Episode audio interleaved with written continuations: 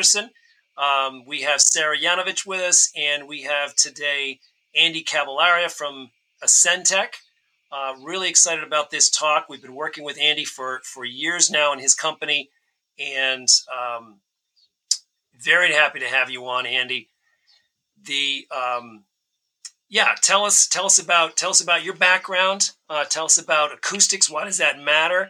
Uh, how does that you know? Um, uh, and tell us a bit about your background and what you did before uh, coming to coming to acoustics, or coming what you did before coming to cannabis. Brian, thanks. Um, again, my name is Andy, and it's just been so fun to work with you on these cannabis projects. One of the things that um, that I was really kind of into from the get go is sound in all of its different forms. You know, kind of music was my initial draw but I've always loved to go sit by streams and have kind of the sensory experience of sound and to kind of enjoy natural sound and things like that. And so sound was kind of like a central, you know, feature of my education, but I was also interested in electricity and mechanical engineering and 3D drafting and things like that. And just got like a really good um, rural elementary school education uh, and high school education. And so kind of said, like, how do I put these things together? This idea of mechanical engineering and and music. And luckily, I, I took a class when I was at school in Boston called acoustics, and I had no idea what that was basically, but it was a requirement for my engineering major. And what I found was that that was like a really cool combination of all of those things together. You know, it involved critical listening. It involved um, listening to people, like your client, for example, and understanding what their needs are. Um, it involved like aesthetics to a certain degree, kind of seeing what you're doing as part of a, a larger team. And so music and sound have just been like a central organizing principle for for what I do kind of professionally and then and then personally. I have this uh this terrible affliction of being a jazz organ player. So I have, you know, uh, like 25 years experience of driving a, a big van around the country playing a 700 pound Hammond organ. And again, that's a very like old instrument with no transistors or ICs and it's all tubes and it's all manual and it's it's just again a sensory experience of sitting next to this speaker and making music with a band for people in a particular place. Wow. So I, I come at this from a couple different angles and I know how important sound is to people. You know, so well, like, yeah, what were you going to say? then let me ask a really leading question because I know the answer to this question, but I think for our audience who's tuning into a podcast, maybe interested in cannabis, why would a sound engineer, why would a Hammond organ player really be interested or involved in the cannabis industry? And um, I mean, I know the answer to this, but I want to I want to pull it out of you uh, because it's incredibly important to this subject at hand. Is why how is cannabis or why is cannabis a good neighbor? sound is massively important and something overlooked uh, by every customer until it comes to the planning board. Well, I'll put this in a in a kind of uh, rural context. I don't want to hear your darn air conditioner. You know, I, I really, really cherish um, my community. I, I cherish the natural environment around me. I cherish the ability to have an easy conversation with my daughter outside. For her to build a um, to to build her uh, her cognitive systems by experiencing the environment and having that experience not be polluted by unnatural sound. So, um, noise control engineering was one of the, the, places that I could actually make a difference in that regard. And for us, that really begins with, um, in Massachusetts in specific, how do we protect the public from noise?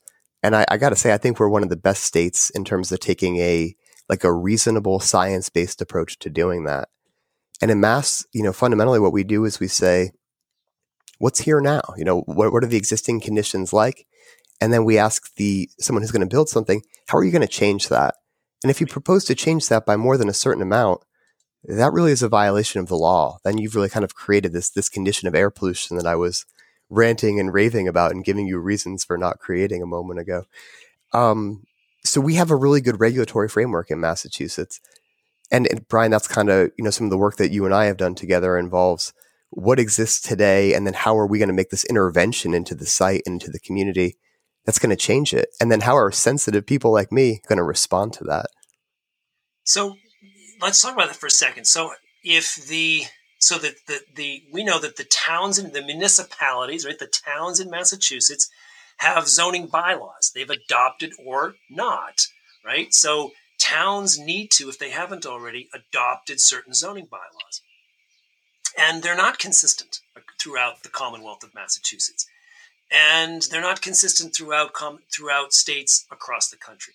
Right. And as states come online, as cannabis laws uh, uh, come online, and as applications for new ventures uh, and applications come to municipalities to build new facilities, they are going to um, butt up against and meet these town planning officials and have to answer for and have to talk about what's what are they doing how are they altering the sound profile of that community um, and to how can they do that to the benefit of the community or to the detriment and i think that's a responsibility it's not an undue responsibility for a cannabis operation right right we're not we're not the we're not brewing we're not you know moonshiners right brewing in the in the backwoods and you know this is this is now a fully legitimate industry. It happens in industrial parks. It happens in uh, in commercial districts, right?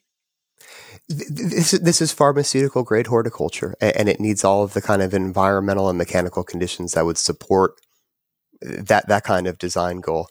And and Brian, I know that you know the name of your podcast is why is cannabis a good neighbor? It's not how can cannabis just barely squeak by the existing regulations and cram our projects into these communities. And I think that's a, a really, really central focus of our work together is not just like what is the law, but how are we going to be a good neighbor? And, and one of the useful things about the framework in Mass is that it would translate well to other states and to other countries potentially. It's similar to the framework that Canada has now, for example, on kind of a, a federal kind of national scale. Um, and so one of the things that we do when we work in other states, you know, some states, Colorado is a good example, um, don't have a lot of um, centralized or statewide noise regulation. So it's kind of to your point, it falls to this patchwork of regulations from town to town and county to county. One of the things that we do often is even though it's not like a law or a regulation, we'll take the framework from Massachusetts and use it in other states just to say, are we being a good neighbor? Because the neat thing about the mass law is that if we comply with the law, we'll also generally be a pretty good neighbor. And so that's our focus, right? Our central focus and our like fundamental job as professional engineers is to protect the public health.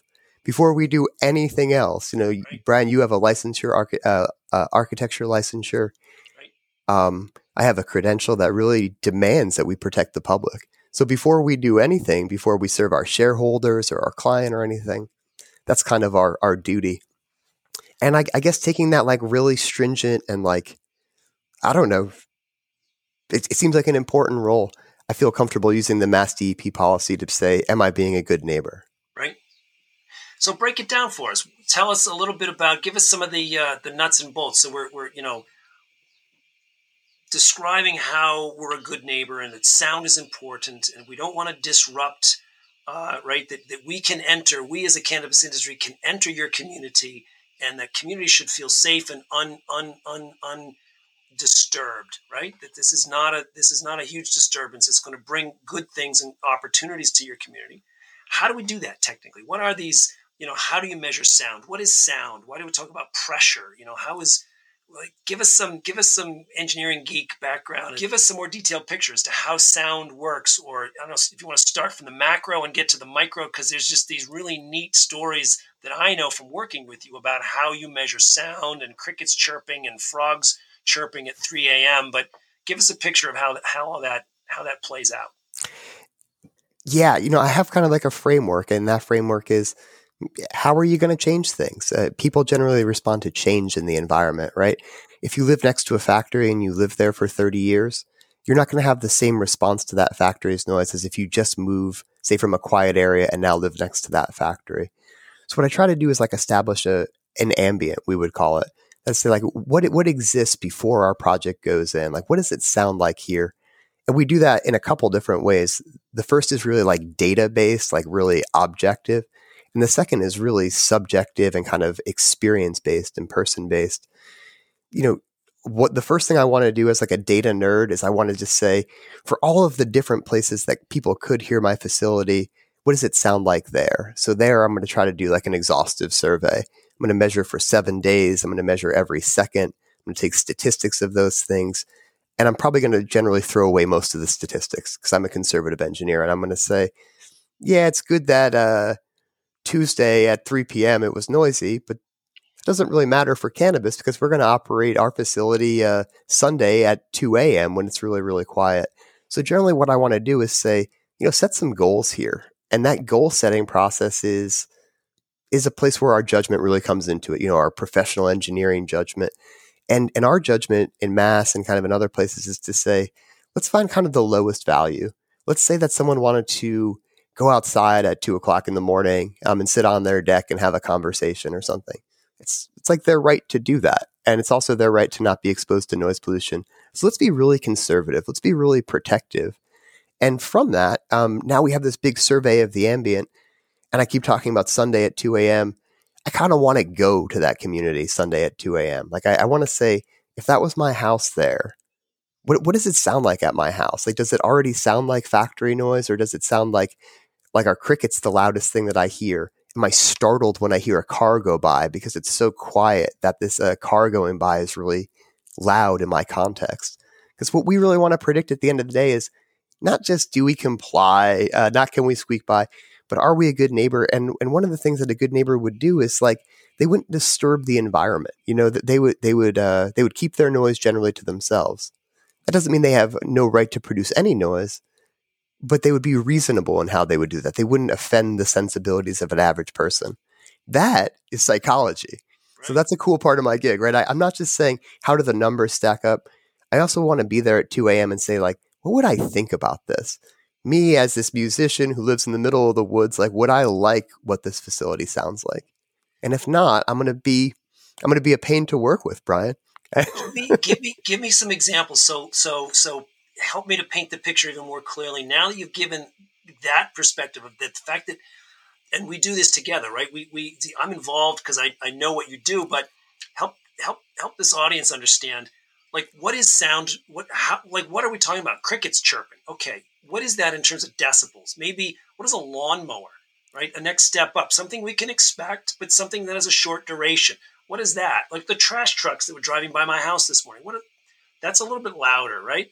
And then what is the what is the sound generated by a 24/7 cannabis operation that's running, you know, during my 4th of July picnic or my, you know, porch conversation at 7 p.m. on a Sunday? What is that what is like, what is the sound of a conference? What give us a give us some numbers. Help us put in context.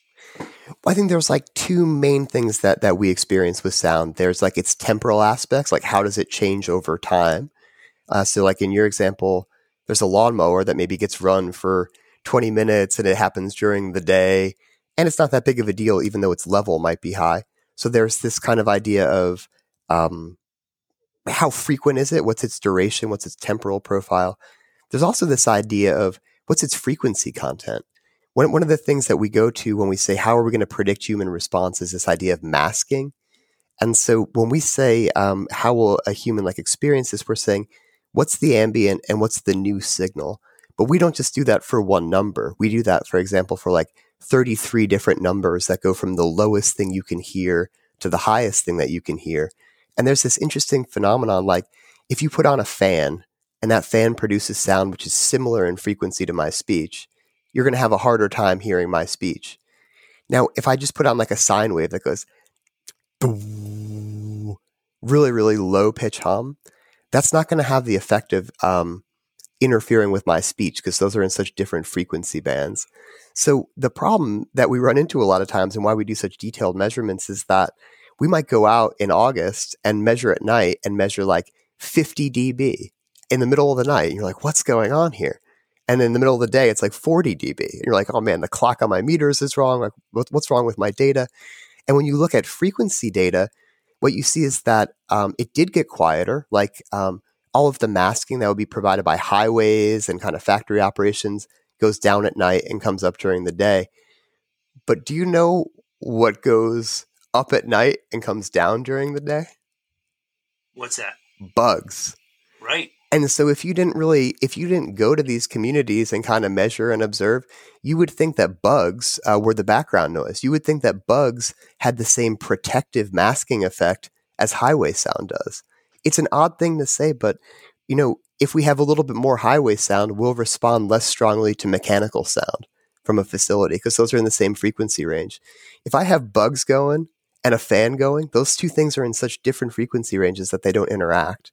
And so one of the things that we do when we predict community response, you know, we predict if we'll be a good neighbor, is we say, okay, not just what is the uh, the level of sound, not just and not, just how does it change over time, but what's the frequency content of sound?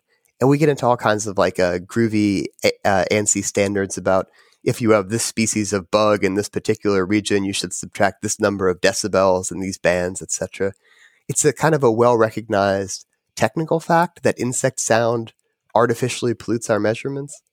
But I think we're one of the teams that's like really, I've become kind of a bug guy because I know that when I hear a factory and when I hear cicadas, those things are unrelated to my perception. The cicadas could get louder, and I'm not going to be more or less angry about the factory. Right. You know, so I'm trying to like kind of model what people are going to say, not just am I going to go measure numbers that I like. Because certainly, if I said the ambient at night was 50 dB, even though it's actually 30 without the bugs, then my goal would be 60 dB. And I'd say, Brian, we don't have to build any walls. We don't have to do anything. And then in the winter, that would be a horror show in the community so what I would have done is I would have set the wrong criteria at the upset. Uh, we would have uh, made the community angry about noise, and then we would have had to implement a solution after the fact. That is like the worst of all the worlds in the design process. So I can see how this is, you know, complete joy for a data nerd, and right. So, but how can I how can I make this accessible? Accessible. How can I make this information accessible to somebody who doesn't even know what DB stands for? Right. What's how do we how do we give this a sort of palpable like if then scenario right so you've just laid out in a lot of technical jargon and a lot of technical terms how you do that how do we simplify that to make it so what i heard was we we measure the sound mm-hmm. at multiple points throughout the day and at multiple frequencies right right and now what we want to do and what we do successfully for communities is we play that back not audibly but visually, we, we describe it in terms.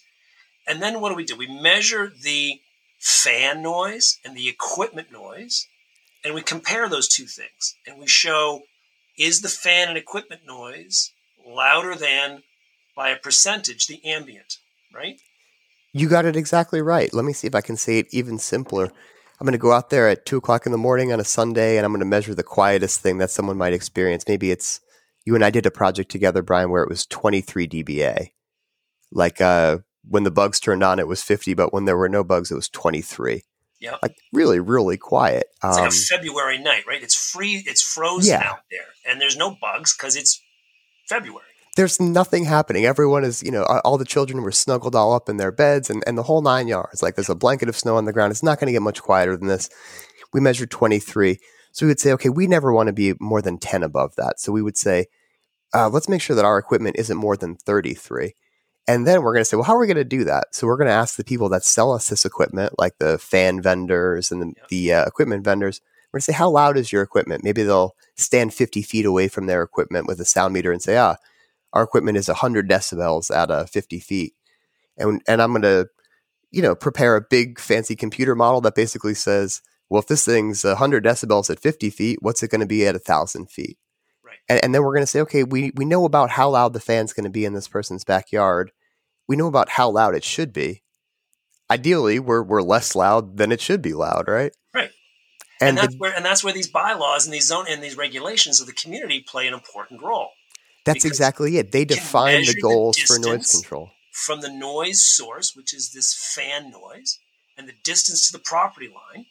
And what I've learned as a non non engineer is that sound decreases over distance. And there's some good kind of uh, you know rules that help us predict that, especially if we were in like a uh, a big parking lot. We have really good rules for predicting that. Basically, it says that every time you double the distance from a sound source, you're going to go down by about six decibels. So, in other words, in my example, say I measured uh, 100 decibels when I was 50 feet away. Well, let's double the distance from 50 to 100 feet. So that's six decibels down. So at 50 feet, it was 100 at 100 feet, it's going to be 94 decibels, right? It's going to be reduced by 6 dB every time you double the distance. Now let's double it again. Let's go to 200 feet, another 6 dB down, 88 decibels. Right. And so that's called the inverse square law. That's kind of like a really simple model of not only sound, but how do sound and light and all spherical. Oh, I'm nerding out here. Thank you for this invitation, yep. Brian. Right, how, right, how, right. how do all of these phenomenon ideally expand outward into an environment? Because fundamentally, that's that's that's the nerd definition of sound. It's energy that expands outward into its environment via vibration, via pressure vibration in this field, usually called the atmosphere. Yeah. You know, our friends that work underwater do it in the sea, but we just kind of have this energy which manifests as pressure vibration through the atmosphere. No, what I find here absolutely fascinating, why I geek out on this stuff is because in so many aspects of what I do as an architect, in so many aspects of applying science to cannabis, I find benefit. I find benefit. Right, cannabis grew out of a passion of people who grow the plant, right, and were told no, you can't grow the plant, and so what happened in the early days of, of this industry was that it was a slow, slow process for science to creep back into the production of cannabis. and what I why I love working with you, Andy, and, and with Acentech and with engineers in general is because it's the ability to bring science back into the equation and show that cannabis is a good neighbor. It's scientific. You can prove it, right? You can prove that there's no deleterious effects of this industry on the neighborhood. It's scientific. You can measure it. Decibels is pressure you can measure it, distance, frequency, bandwidth, all these things are, are, are, are provable, right? And so many of the stigmas that are attached to cannabis are there because science didn't inhabit the same space. It wasn't allowed to, right? It just, it wasn't, they, the two things didn't go together. Cannabis and science, what? No. And today it is. And that's why I'm fascinated by this. I, am I'm totally there with you. The other thing that, that fascinates me about the industry, and, and one of the reasons that I really enjoy working in this space, is that a lot of the owner operators have a uh, have a, a, sustainability focus, yeah. and so that they like I, I think a lot of the work we've done with you, Brian, these are state of the art mechanical systems, and the goal is energy efficiency and and climate control and stability for the system and redundancy. What what we usually find is that a more energy efficient system is a quieter system when you hear something that's noisy and screaming and the belts are slipping and it's squealing, all of that excess sound is wasted energy, right? Uh, sound and mechanical energy are the exact same thing. So when you hear sound, that could have been uh, the proper lubrication of a fan spinning more efficiently. And so one of the things that we love to do with engineers is learn about energy efficiency. We've often taken, you know, brute force strategies in acoustics like um, let's put up a really tall sound barrier wall um, which maybe embodies a lot of carbon. You know, there's, there's a lot of ways to look at a sound barrier wall. We've also said, let's put um, sound attenuators in duct paths to reduce sound before it leaves the duct and goes out into the community. Well, that's great for noise control engineers, but I've now just taken the pressure in that system and increased it. I've made the fan work harder. So now I've made it quieter, but I've made the fan work harder, so I've used more energy. Whereas a more elegantly designed system from the get go is just going to make less noise and thereby need less of that stuff.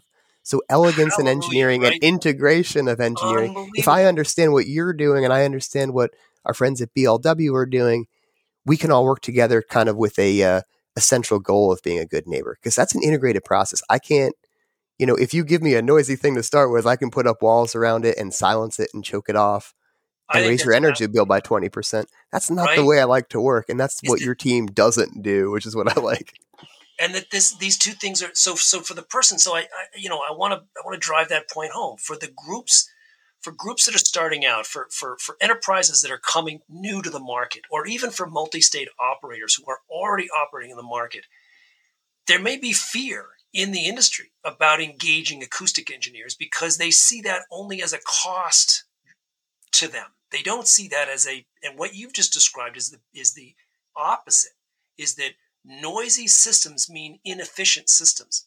So mechanical inefficiency drives energy inefficiency, which means that there the benefit is the is is in fact in embracing noise adjustment as a way of saving energy and understanding more fully how their systems work and how they work in concert both internally in terms of lower cost lower cost of energy means higher higher production value and means more money in your pocket in your investor's pocket right and less complaints from neighbors. So there's a there's the opposite, which is true, which is don't be afraid of acoustics as an engineering field. Embrace it because it's going to help you get into a community, provide good relations with that community, and be more energy efficient in the work that you do. And, and you you just hit on this on this huge point, which is you know beyond energy efficiency, like community relations. Yeah. Um, I, I, think it's so important, and this is advice that I would offer to anyone, um, to be able to kind of speak credibly to to the fears and concerns that the community will bring at public meetings. And and and the worst thing you could do, I think, as a as, as someone a proponent of a project, is say, we're going to be quiet enough. You know, we've done this over here in this town and over here in this town, and it was fine. I think the first thing that you want to do is recognize that that person is at that meeting because they're worried that you're going to change their environment. Right. So you really need to be able to speak to that and say, you know, I've been in your back, I, have been on, on your street at two o'clock in the morning. I've measured for seven days. I care about your environment. I'm sensitive to your concern. Um, and so, like, establishing that community relationship early on and in a credible way, I think is so important and and, and we are costly. I, I think there's a real cost to having us do the diligence that we really feel is required scientifically, and then boil all that data nerdery down to a narrative that is true, um, but is sufficiently simple to be understandable. Because one of the things that I could do, which is really disingenuous, is give people so much information and nerd stuff that they miss the actual points of it. And so, as an engineer, it's our role to distill all these things down and then explain it to the public in such a way that if they had a concern, they could understand that concern, right? I would be helping them to strengthen their concern, not being an advocate for the project. So you establish that relationship, and then everything is so much easier. And there's, but there, and just to bring that previous point up. So once you've established the relationship, and you make it clear that both parties benefit from the same result, yeah, mutual benefit. and the cannabis operator benefits from being quieter because that means more energy efficient operations. From a quiet operation is an energy efficient operation. That is a point that every planning board needs to hear: is that this is a mutual benefit. These aren't opposing. These aren't opposing uh, forces. These are mutually beneficial forces. I think that's exactly right. I think that's exactly right. I, you got you got to put yourself in their ears, as you might say. Like, what what would what would someone be afraid of? Like, what would what would you like in your backyard? So, um, yeah. So, what what would you say to you know to um, somebody planning a facility from a noise perspective? What would you what kind of advice would you have generally from a or or uh, I'll ask two questions one, what advice would you have for a potential entity looking to place a facility in a location? And what advice would you have for a community who's considering opening up their zoning laws to allow cannabis to come in? So from both sides of that coin, right? From the folks who who produce the noise to the folks who want to think about how that might affect them. So let's talk um, let's talk from the regulatory perspective first, because that kind of right. like sets the stage upon which sure. the proponent is going to come in, into the scene, right? So, so there, I, I think that as a town is considering this, they're going to have to recognize that people are going to be potentially nervous about it, and and the town is going to receive ideally a lot of technical information from an expert like me if they if they do their work right. How is the town going to credibly review that? How is the town going to make sure that their noise bylaws kind of make sense and are modern and current? So, kind of at the outset, I would really suggest that a town retain an acoustical consultant to just say, you know, what is the expectation that's established by your laws now? How might we change them in anticipation of cannabis coming in? And what are the concerns that have been brought up by the community that aren't addressed by our regulations? Because I, am just a an old school believer, I guess that um, that good fences make good neighbors, and by by establishing criteria that are clear measurable, objective, current. It just helps everyone understand like what the rules are. It, it, helps a proponent understand it, and it helps the community and a planning board um, kind of understand what they're going to get out of this. There is a risk to it to any any new idea, right? You haven't done it before. You you don't know what's going to happen. By having good regulation, you can limit that risk a little bit while not missing a lot of the obvious benefits that that cannabis cultivation brings. Right? There are real market benefits to this as an operation. That's why people are in that business. That's right. So let's talk about those people. Um, what are, what are they looking for? Clear regulation. Yes. Um, I, I, think the best thing that that they can find is is a site where they know what their obligations are. You and I have worked on a couple of projects, Brian, where I could give you a zero foot wall or a 30 foot wall. And I don't really know which one I have to give you because uh, the criteria are written in such a way that I need to go to the Smithsonian to buy an instrument so I can measure to their criteria, which were written in like 1926. Right. So, so one of the main things that anyone wants, like a proponent wants, is clear regulation. Yeah. The next thing that they want is to be, you know, kind of as far away from from residential receptors and people who they might disturb. You know, hospitals, nursing homes, right. things like that. Like a uh, just be as far away from those people as possible. They want to think about um, kind of the five year plan of their business. And that's where this isn't to give like the hard sell for Anderson Porter, but I think a lot of times uh, people are tempted to get a plan from an architect and say, I need drawings. You know, that's what I, what I need is drawings for my facility. And they miss out on the real value that architecture can bring. Matt scratched that, the real utility that, that architecture can bring. It's that 30,000 foot planning and say, I can design this building for you in two days. It's a metal building, like no, no big deal what are you going to do in here? And how do I optimize this building and the systems in it, not just to support you on day one, but on day 300? Right. And You're so, about integration, integration yeah. of all the disciplines produces a better outcome. And make that narrative, that five year narrative, like in advance, because what you may find is that, yeah, there's a short term savings to cheaper, louder equipment that you do noise control on. But maybe if you look at that over the like the course of two years, all that noise control you did and your added energy cost would have justified your quieter, more energy efficient system that probably gave you better thermal kind of regulation in the first place. Like the, these big cooling tower systems that we're doing with you with interior chillers, yep. they just have so much capacity in reserve. You are going to have a 100 degree night that's 80% humidity. What are you going to do? Well, you can either keep the environmental conditions or not. And I think these systems are really robust, really quiet, really elegant, and they meet that five year, not that one year operational kind of design. So many. So one of the pressures on cannabis operators is real pressure. Is a feeling of being squeezed, right? Um, that the market is moving quickly.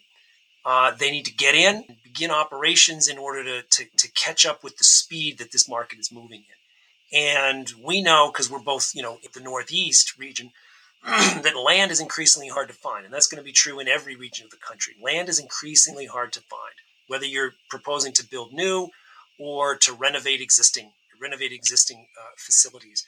And it gets the first regulation that people cross the hurdle of is the zoning is the plain old zoning rate is this a, is this a, an allowed use in this in this district are we in a cannabis zone that our municipality is going to let us do.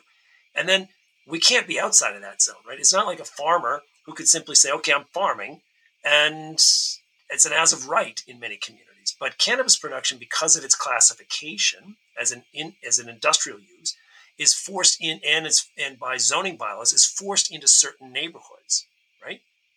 So now you learn by default who your neighbors are and you've got no choice right? And so there's a fear there's a fear and a, and a squeezing that builds up in the, in the, or being felt of being squeezed perception of being squeezed is that uh, you're forced into these neighborhoods by the zoning by the zoning bylaws. You can't be more than 500 feet from a school. You can't be right all these things and you've got to fit with it so now the noise piece comes into play and you're like oh crap yet another hurdle i've got to cross right uh, but I think what I'm hearing is that there's a there's a positive side to this, right? Which is that okay, that you you've uh, once we find a location that, that's suitable, that fits, uh, there are mutual benefits to managing that noise and to managing your energy, managing the noise, and managing your operation in an efficient and smooth manner. Yeah, you're you're exactly right and, and, managing your community relations, you know, really managing kind of your neighborly profile with the people that you're going to live and work next door to. Um, Did I ever tell you that red trains are louder than green trains? No, I haven't heard that. Well, it's not really true, but it's also true. And it's kind of like a really good kind of a, I think, example of perception, uh, like a, how perception relates to noise and why I'm such a big person of, uh, like such an advocate for talking about establishing good community relations. Uh, in Germany and in, in the EU, kind of more broadly, they really look at noise as an environmental pollutant that they want to regulate. So they do a lot of study of noise and, and its impact on people. And so the the Germans were putting in a new rail line, and they did an extensive sound and vibration study, kind of a best in class study. You know, I'd love to work at the firms that did this kind of study. Um, really, really nicely done work, and they made predictions that this train is so far away and is sufficiently quiet. It's not going to be an issue. They did the same kind of work that you and I do together, Brian. They said, "What's the ambient? How loud is the train going to be? How do those things compare?" And uh, and they said, "You know, this is this is going to be fine, just fine. Let's let's build this train line." And they did it, and um, and there was uproar. You know, there was like kind of like a pitchforks and torches sort of community response to this project, and people were, you know, it, it expressed really, really significant um, kind of harm. You know, they they showed real real anxiety. They they physiologically suffered from harm from the noise that that they were from the environment that they were in. And and the German government said, we got to get to the bottom of this. We can't make this mistake again, right? What are we going to do? And so they brought in um, uh, mostly psychoacousticians, you know, people who study the interface between acoustics and psychology. How does the brain operate on acoustic data that enters the ears? And and they were kind of puzzled. They're like, "What's we we can't figure it out. Like, why is this happening?" And then someone said, and I don't exactly know this part of the story, but someone said, "What about the visual element?" Um, and so what they did is they just did a really really silly study. They went into Photoshop and they changed the color of the the train from being red, which is the color it was painted um, in real life, and they made it green. And they put people in this uh, headphone environment, and they played the exact same sound of trains going by with a visual cue of a red train and a green train. And and the green train was absolutely acceptable in terms of its loudness profile, and the red train was like really too loud. It was the exact same sound, and and this is like um established with statistical confidence. Like like this is a German psycho like a psychology study. You know, this is a rigorously done study that establishes that people's perception of something, either their visual perception or the perception of like uh, associated with anxiety, like I'm in a threat environment that may harm me, those have radical significance for how you rate the loudness of, of a acoustic stimulus. Wow. So if someone feels like they're not being heard and you're going to change their environment and you didn't even like do your research and who's this guy that's presenting and they don't even know what a decibel is, that's a red train. Yep. Like we need to go into this thing with green trains all around. Wow. So I'm gonna I'm gonna give you a train, but how the community sees it is a really really significant part of their experience. What was the what was the field of? Uh, it was called vis, uh, uh, psych. What, give me the give me the term of the of this uh, psycholo- uh, psychoacoustic uh, psychoacoustician. What is the what was the term? Yeah, so they they employed psycho like uh, people doing psychoacoustics research, and those people are studying you know the integration of uh, or, or, how we uh, respond to acoustic signals but they also brought in other researchers you know so that's what was so neat about their study is that they had this really integrated study yeah. if you if you just had an acoustician at the table they would say well like look at the numbers it's fine what's everyone complaining about right and then obviously everyone knows that green trains and red trains like the only difference is the color of the train right well that's not the experience of people and what you're really ultimately asking me to predict is the experience of people and I know that that's such a multimodal kind of thing. So you go all the way back to music and sitting in the woods by a stream. I don't want to hear your darn HVAC. And there's like kind of good reasons that most people feel that way. And there's really things that you and I can do about it that are mutually beneficial. Well, that just that's inspiring me to go look at are because as an architect, I think about color, I think about perception, right? Uh, I think about what generates form is from the interior, right? It's the necessity, it's the mechanical systems. How do we grow a plant indoors? And yet, what are the things that we could do? Are there things, I'm now starting to wonder, are there things we can do to the exteriors of buildings in particular that would change them from red trains to green trains? Are there visual cues that we can give that as a as a as a community, as a as a as a as a cannabis community, are there visual cues that we can transmit to the neighborhood that turn this from a red train into a green train?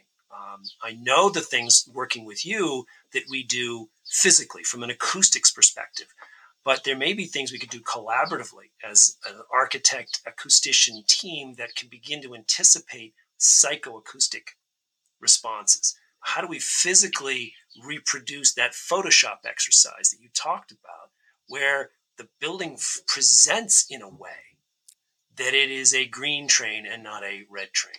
That's we, fascinating. We had a great example of that actually on a project we did with you guys right now. Um, we have a cooling tower and it's got a big inlet down low, you know, from about zero to six feet up. And then it's got a big, big, slow moving fan on the top that's designed. evaporative cooling towers. Evaporative. Yeah. And, and, the blades on that thing are specially designed to be low noise and they kind of go through all this aerodynamics research. So they move really slow and scoop a lot of air. So that fan up top looks like a big noisy thing. I mean, look at that thing. It must be noisy. It's a red train. And but what's actually happening is that all the noise is generated below where the motor is and where the inlet is.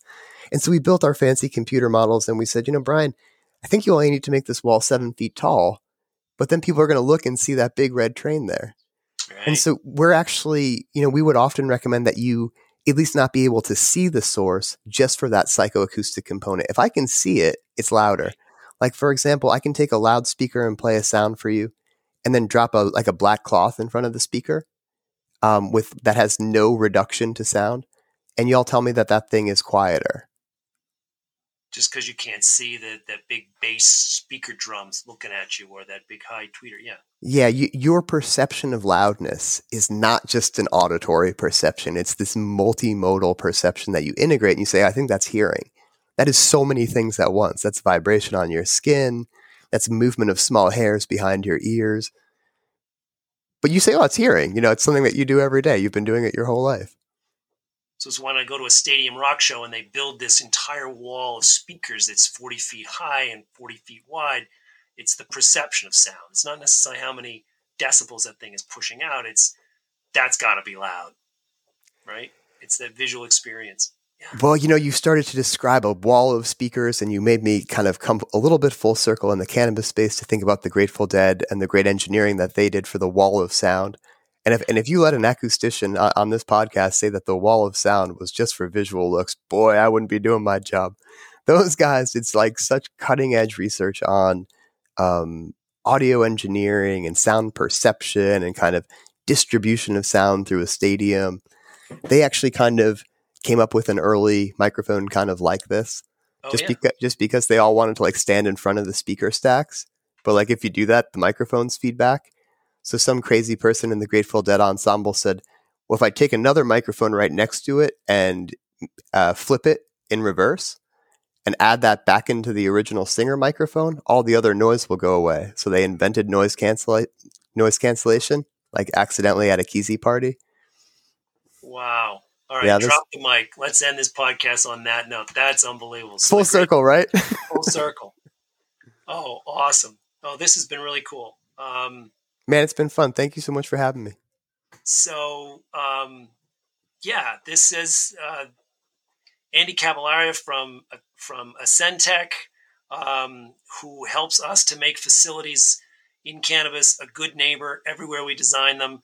Um, thank you, Andy wow, I learned a lot today. Um, this has been really cool.